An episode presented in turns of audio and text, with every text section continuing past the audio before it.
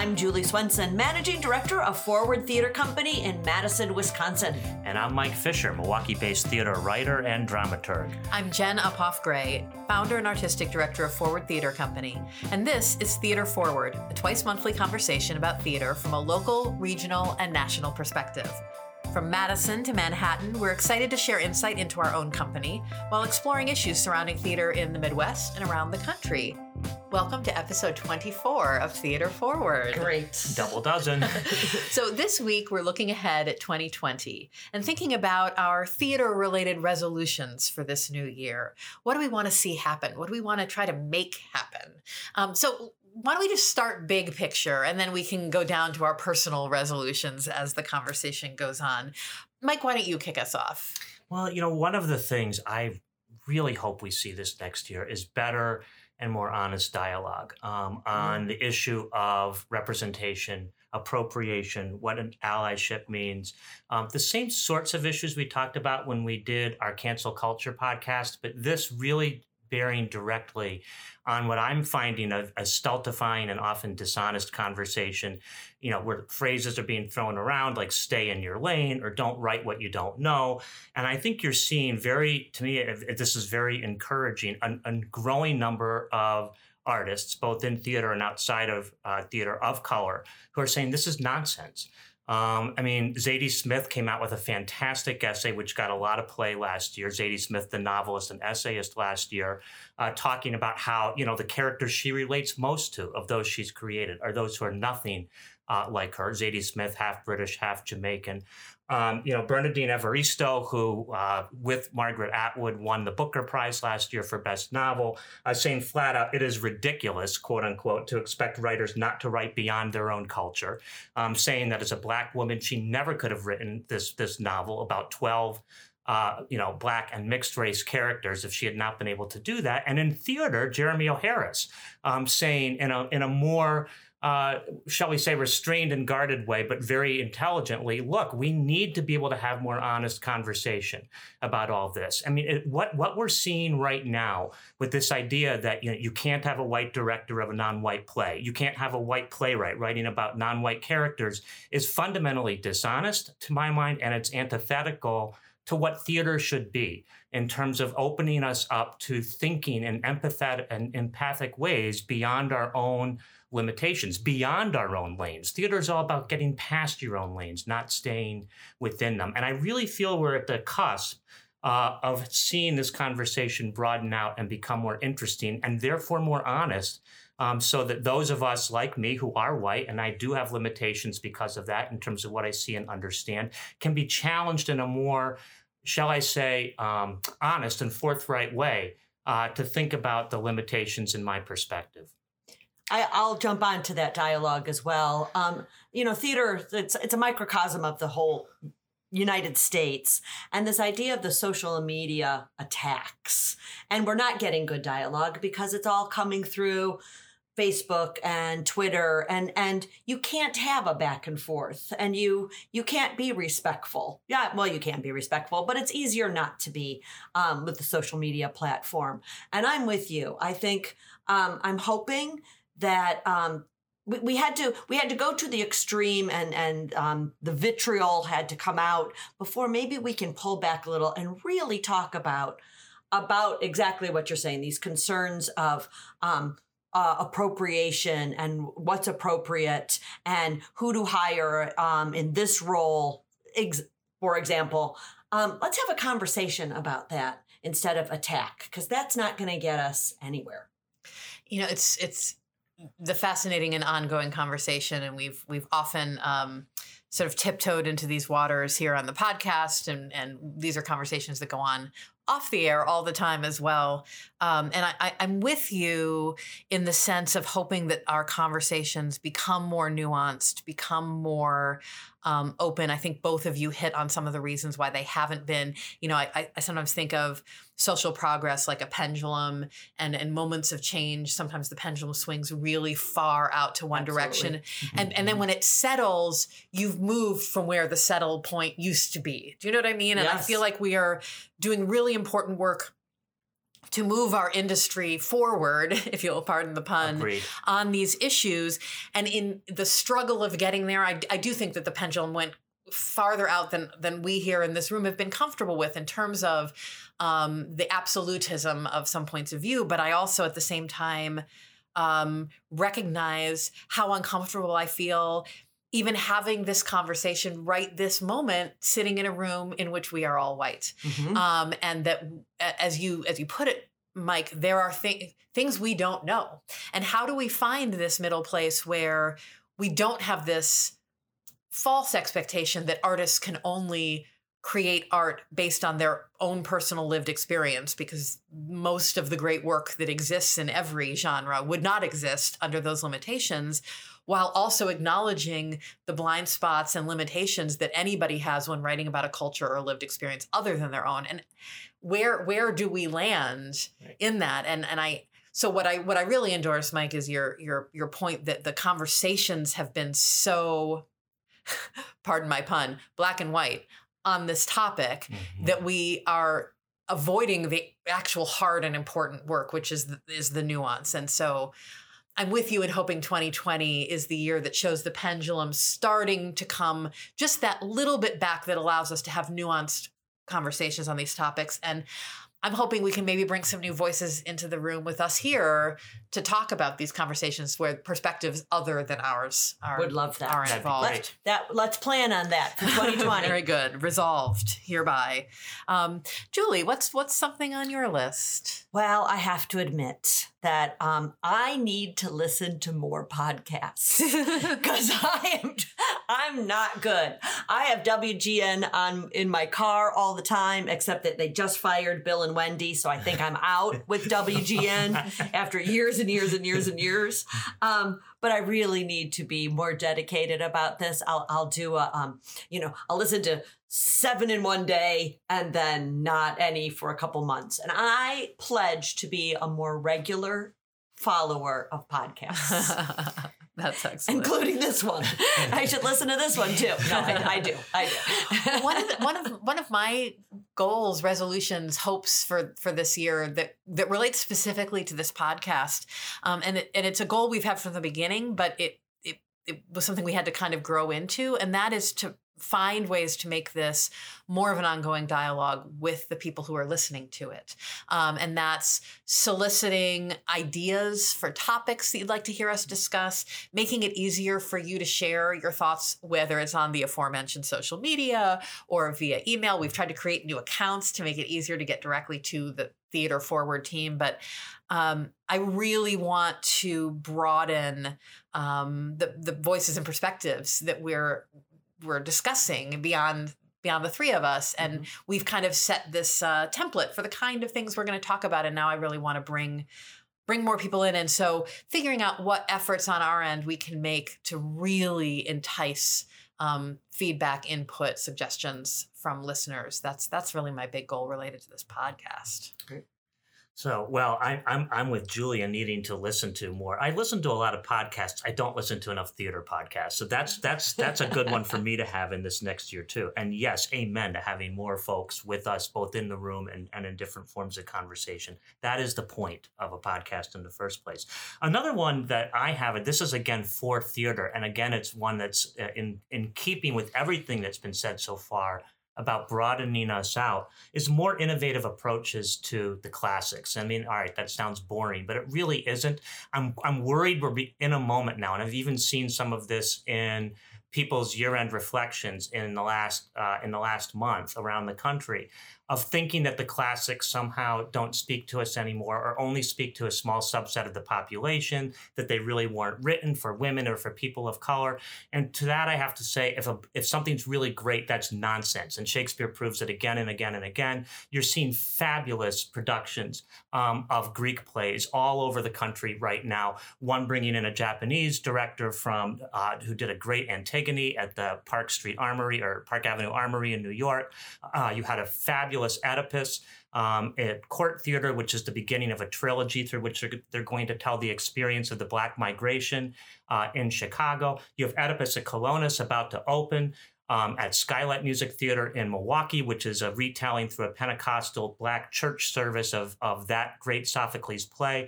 And, you know, yes, classics done, you know, where you have a bunch of funny uh, guys running around with green tights in the woods, you know, spouting something that nobody understands. That's something that does not speak to enough people. But to say that these beautiful and great works cannot continue to speak to all of us, if they're done in a way which is reflective of the era in which they're redone, is just wrong. I mean, you know, eh, eh, to, to quote or think about somebody like Jonathan Miller, who I'm so sad we lost uh, last year, in his beautiful book, Subsequent Performances, every single production of a play is new, which is why one of my personal resolutions this mm. next year is to get to the Oregon Shakespeare Festival, since we still I've said this before, don't seem to be anywhere near seeing the Henry VI plays uh, done here in Wisconsin. There's going to be an all female and non binary cast doing Henry VI, uh, directed by Kate Wisniewski and Rosa Joshi.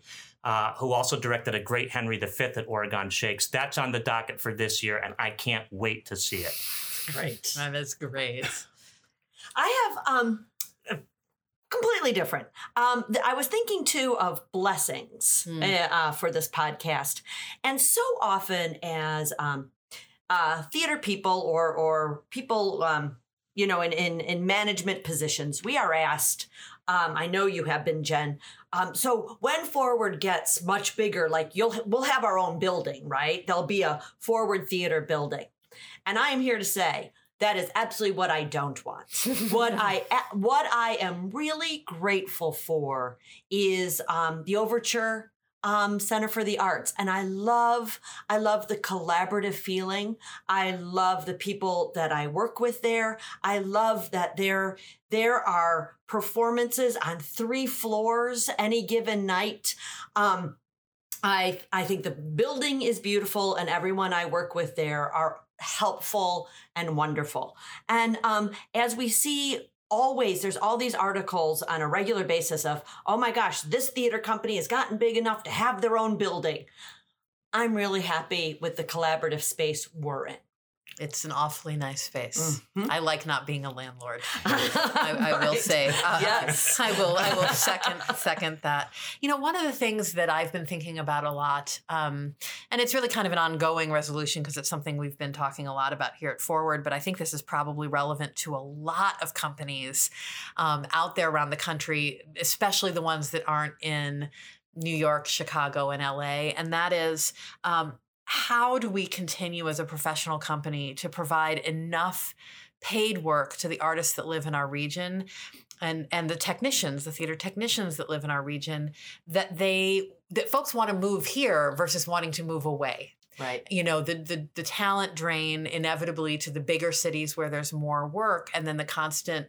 um, work on our end to try to say, no, no, there's paid work here for you, and especially as it relates to um, to folks who may have been underrepresented in the theater field um, before now. How do we continue to do our part here in you know in southern Wisconsin to provide enough work, well enough paid work that we're helping this become a place people move to rather than away from. Um, and it, you know, we've been working on it for a decade, and I think mm. we we've helped in that regard. But it continues to be an issue, um, and we really want around this country for every region to have a thriving professional theater scene um, that's not reliant on bringing everybody in from out of town. So, how can we not only do our work, but how can we work with other companies in our region and around the company to address this I think that in our region is really key. I mean, look, the reality is Madison is overwhelmingly white. You know, I'm I'm living in a city which is the most segregated city in the United States, and there are reasons why actors of color don't want to be in that kind of an environment. I mean, I, I would love it if they were to move here, but if we think regionally, and think in, in terms of Chicago as a vital part, as it is economically and from an industrial standpoint of our region, and not think of Chicago actors as out of town actors, I think we will go a long way toward expanding the talent pool that we can work with and thinking about and having people in Chicago challenging them to think about us in a different way in terms of forward theater or the theaters in Milwaukee being a vital part of their uh, theater scene. They don't come up here to see our theater. I mean, people in Chicago don't enough. Or if they Mhm. do, they'll make some sort of patronizing comment about, oh, I went to the Milwaukee Rep once 15 years ago. We need to change that. And I think the, the quality of the work that's being staged in Wisconsin deserves having that conversation change. So when I talk about bringing Chicago actors here, I think of this as a two way street. This is a conversation in which Wisconsin has a lot to contribute uh, to the Chicago region as well as vice versa. Right. All right. What's next on your list, Mike? Well, I got a hell of a personal one. I Yeah. try and pick up a playwright every year um, who, I- you know, I've, I've liked or I've read a fair amount of, but just I, where I'm gonna like, I'm gonna run the table. I'm gonna start even with the plays I've already read from the very beginning of her or his career and just read everything all the way through. And so the playwright for me this year is somebody that you know I've I've on record many many times as saying I think she is the greatest playwright writing in the world today in English, and that's Caryl Churchill Hmm. um, who has just given us all so much uh, great work um, and challenging work for so long. She's written a lot of plays, and you know, and I've read a number of them, and I've seen a number more. But I'm going to start from the beginning and work my way through um, by the end of the year. That's a personal one for me. That's exciting. You'll have to report back. Yeah, and why her? What did you What did you I just like think about that her? I, I love the fact that from play to play, she changes style in ways that aren't predictable. I Mhm. love her attention, long standing, way before it was popular, uh, to people who are different, to the poor, to the working class. Um, I love her concern with issues of femininity and feminism and women. Um, in, in ways that go way beyond the big plays like Top Girls. I think all of that put together for me says this is a voice that we need right now more than ever, even though she's been at it for a long, long time. So I'm really excited to delve in and just watch as you get to see when you start from the beginning and move through how a person morphs and changes and grows into the uh, the giant that we all recognize she now is. Hmm. What about you, Julie? Do you have a personal one? I, I don't have a personal one, but can I share something that Yeah. Chris Jones um, at the Chicago Tribune wrote? yes. And I just I want to get your feeling on this. Um, this is um, he talks about his his wishes, and here is one of his wishes: that Chicago theater better embraces its most loyal and appreciative audience. Retirees. Uh, these are the folks who buy the most uh, theater tickets, write the most checks at end of year donation time, and care the most about the city's cultural institutions. They volunteer, usher, and support wholeheartedly, and their views and tastes deserve far more respect than they often enjoy.